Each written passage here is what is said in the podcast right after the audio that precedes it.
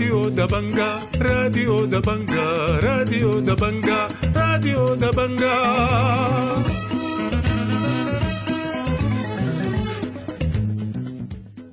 أهلا ومرحبا بكم مستمعي راديو دبنج الأعزاء في برنامجنا ليوم الثلاثاء 18 من شهر سبعة سنة 2023 بيشتمل برنامجنا على نشرة الأخبار وبرامج أخرى متنوعة. ولكن في البداية بنقدم لكم نشرة الأخبار ودي عناوينها.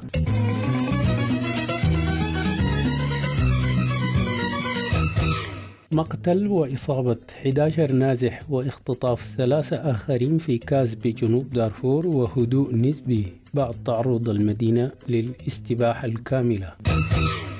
الجيش يخصف مواقع في الخرطوم وبحر وأم درمان وخبراء اقتصاديون يقدرون خسائر الحرب خلال ثلاثة أشهر بتسعة مليار دولار.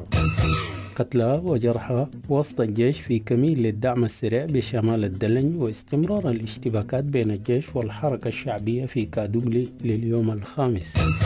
توقف كلي وجزئي لمحطات الكهرباء والمياه بالخرطوم وحركة العدل والمساواة تم في تفويض قيادتها للقاء عبد الرحيم دقلو. والآن إلى تفاصيل النشرة من راديو دبنجا يقراها لكم الصادق مصطفى زكريا.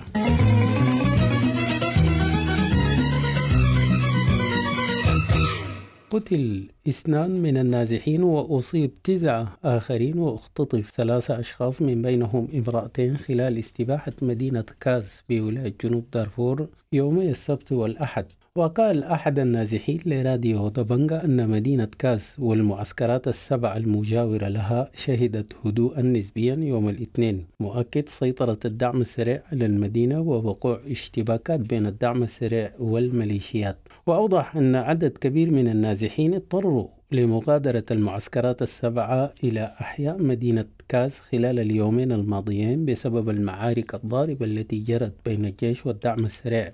وقال أن النازحين بدأوا العودة إلى المعسكرات يوم الاثنين وأضاف في هذا الخصوص هذا الناس المواطن التابعين للدعم السريري لأنه قاعدين بيواصلوا عملية النهب والخراب في السوق والأحياء وأطراف المدينة دو. عندنا اثنين شهيد في معسكرات النازحين عندنا تسع جريح ما بينهم إنه خمسة الآن وصلوني اسمائهم بالتفاصيل وعندنا ثلاثة مختطفين واحد راجل واثنين نساء قال نازحون لراديو ضبنجة أن أحياء مدينة كاس والمعسكرات شهدت استباحة كاملة يوم الأحد خاصة أحياء كاس كبير شمال وكاس كبير جنوب ومرقوم والسلام بجانب تسع معسكرات مجاورة. وأكدوا أن الميليشيات واصلت أعمال النهب والتخريب في السوق والأحياء وأشاروا إلى تعرض مئات المحلات التجارية والمنازل للنهب حيث تعرضت جميع الأسواق ودكاكين الأحياء كما تعرض اثنين من المرافق الصحية ومقر التأمين الصحي للنهب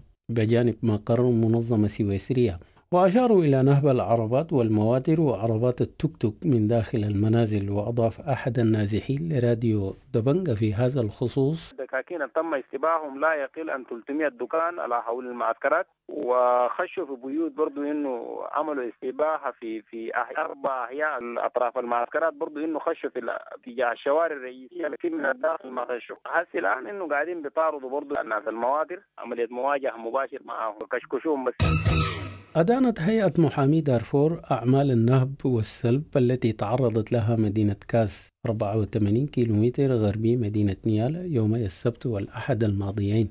أثناء هجوم قوات الدعم السريع عليها مما أدى لاستباحة المدينة وسقوط عدد من القتلى والجرحى وأكدت الهيئة في بيان أن الاستيلاء على حاميات الجيش بمدن ولايات دارفور وتشريد سكانها سيؤدي لإنهاء مظاهر الدولة وسيادة ثقافة العنف والتشظي المجتمعي.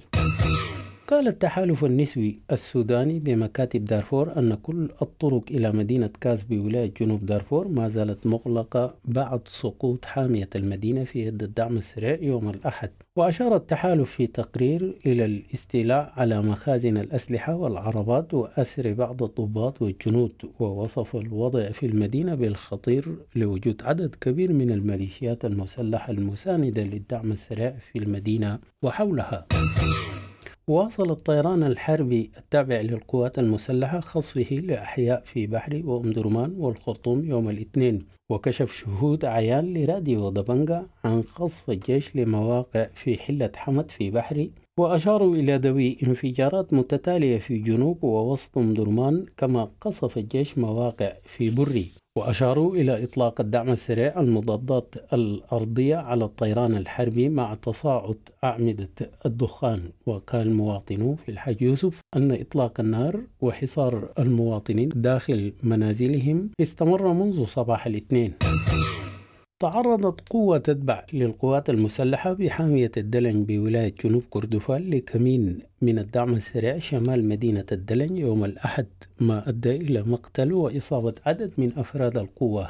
وقالت مصادر لراديو دبنجا أن القوة العسكرية كانت متمركزة بوحدة الفرشاية الإدارية 20 كيلومتر شمال غرب مدينة الدلن وأثناء انسحابها على متن ثلاث عربات وقعت في كمين نصبته قوات الدعم السريع صباح يوم الأحد. وأوضح أن الكمين أدى إلى تشتيت القوة وأسفر عن مقتل وإصابة عدد من الجنود نقلوا على إثر ذلك إلى مستشفى الدلن لتلقي العلاج كما استولت قوات الدعم السريع على عربة واحدة من الجيش. تواصلت الاشتباكات بين القوات المسلحة والحركة الشعبية قيادة الحلو في الاتجاه الجنوبي الشرقي لمدينة كادوغلي بولاية جنوب كردفان لليوم الخامس على التوالي حتى يوم الاثنين. وأدت الاشتباكات إلى نزوح كبير لمواطني الأحياء المجاورة للمواقع العسكرية إلى الأحياء الشمالية وإلى خارج المدينة. وقال شهود في كادوغلي لراديو دبنجا أن الاشتباكات العنيفة دارت في منطقة بلنجا في الجزء الجنوبي للمدينة في الفترة الصباحية من يوم الاثنين حيث استخدمت فيها الأطراف أسلحة ثقيلة. قدر خبراء اقتصاديون خسائر الحرب الدائرة في البلاد خلال الثلاثة أشهر الماضية بتسعة مليار دولار بواقع 100 مليون دولار يوميا بينما قدر حجم المنهوبات والتعدي على منازل المواطنين ب 40 مليار دولار.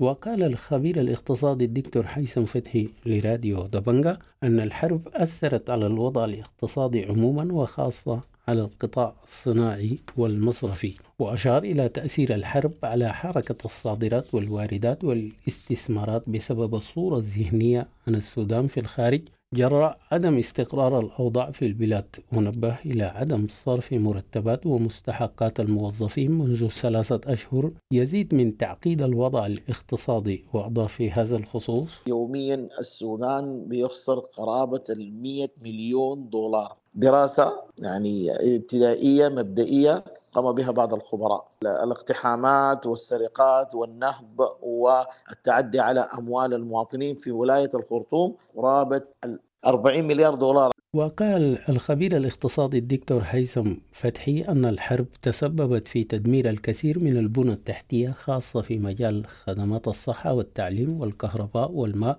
التي يعتمد عليها في المجال الاقتصادي. وتوقع أن يزداد الوضع الاقتصادي ختامة في حال استمرار الحرب بانتشار المجاعة وارتفاع معدلات سوء التغذية والتأثير على الأمن الاقتصادي بجانب استمرار هدر موارد الدولة. وتوقع أيضا زيادة في معدلات الفقر والبطالة والاستمرار في تدمير البنى التحتية وأضاف في هذا الخصوص. الوضع حيكون قاتم طبعا. دولة مستمرة في حرب داخلية. ده حيكون وضع قاتم جدا يهدد بانتشار انتشار المجاعة ممكن يؤثر على سوء التغذية. مما يشير إلى إنه الأمن الغذائي يتأثر تأثير مباشر. هيكون في فقد لموارد الدولة هيكون في إيقاف للواردات. كشفت لجنة تكوين نقابة المهندسين عن توقف محطة بحر الحرارية منذ الأسبوع الأول من اندلاع الحرب مع استمرار عمل محطة قري الحرارية وأم دباكر.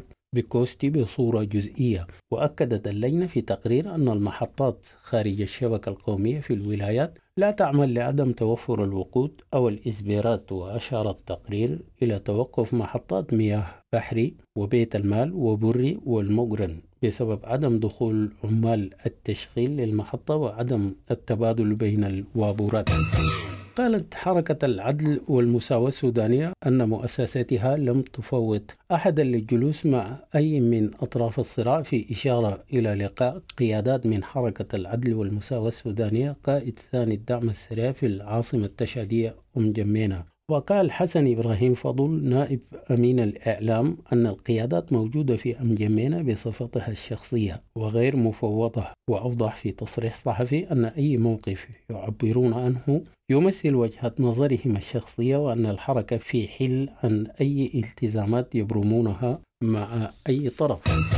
يعاني اللاجئون والنازحين بمراكز إيواء الكنيسة الأسقفية بوت مدني ولاية الجزيرة من أوضاع إنسانية سيئة وشكى عدد من اللاجئين والنازحين الذين فروا من الحرب بالخرطوم من معاناتهم في الحصول على الغذاء كما يتعرض الكثير منهم لمخاطر الإصابة بالمرض بسبب تعرضهم للأمطار حيث يقيمون في رواكب لا تقيهم من المطر. وقال اللاجئ الجنوب سوداني يوحنا جاي في حديث لراديو دبنجا وتلفزيون دبنجا أن 160 من الموجودين بمركز الكنيسة الأسقفية يعانون من أوضاع كارثية وأضاف في هذا الخصوص. إحنا طبعا مشكلتنا الآن بقى المطرة ده الأكبر مشكلة العائق الكبير.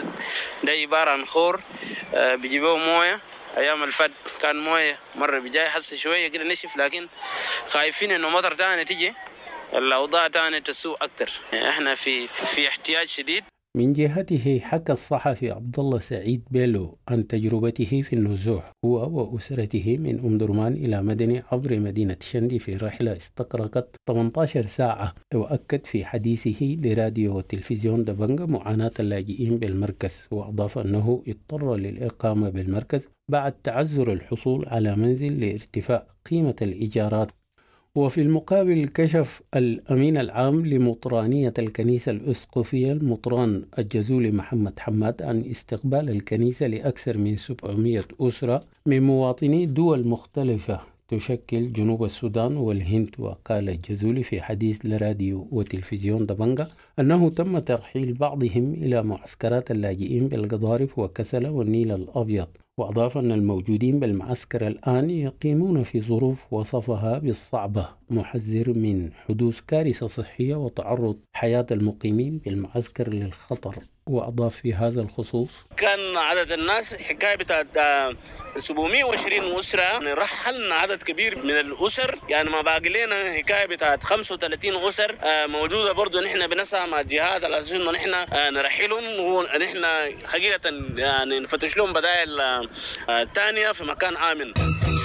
دشنت الوكالة الدولية للتنمية وبدعم من منظمة الأغذية الزراعية الفاو مشروع التكاوي المحسنة للزرع بأنواعها المختلفة للنازحين واللاجئين يوم الأحد في عدد من محافظات إقليم النيل الأزرق. وقال رمضان ياسين حمد مفوض العون الإنساني بإقليم النيل الأزرق في حديث لراديو دبنجا أن المشروع يستهدف 55 ألف أسرة من المستفيدين بمناطق العودة. للنازحين واللاجئين من دولتي جنوب السودان وأثيوبيا في محافظات باو والكرمك وجيسان. وكذلك في المناطق التي شهدت الأحداث الأخيرة في الروسيرس والدلماحي. إضافة إلى بعض المستفيدين في منطقة الدمازين. وأضاف في هذا الخصوص آه، تم تنفيذ آم، برنامج توزيع أو تدشين توزيع تقاوى الذرة بأنواعها المختلفة لعدد آه، 55 ألف من المستفيدين بمناطق العودة آه، النازحين والعائدين من دولتي جنوب السودان وإثيوبيا